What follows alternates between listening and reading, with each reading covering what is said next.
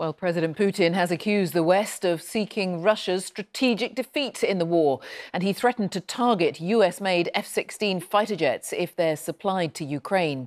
Speaking at his annual economic forum, Mr. Putin said his country remained strong despite international sanctions.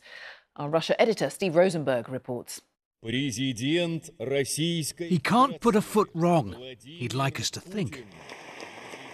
So, in St. Petersburg, Vladimir Putin delivered two messages to his people and to the world that Russia's economy has survived sanctions and Russia's army will be victorious. We see that the West is doing all it can so that Russia suffers a strategic defeat on the battlefield. But soon, Ukraine will stop using its own military hardware altogether. There's nothing left. Everything with which they fight and use is brought in from abroad. You can't fight like that for long. The Kremlin leader claimed that Russia's military is inflicting heavy casualties on Ukraine, and he warned the West against giving Kiev US made F 16 fighter jets. Their tanks are burning.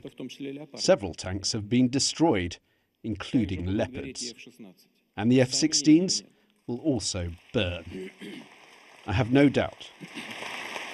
If the jets are stationed at air bases outside Ukraine and used in combat operations, we will have a look at how and where we can hit the hardware being used against us. How times have changed. Western leaders and investors used to flock to St. Petersburg for what was Russia's flagship economic forum.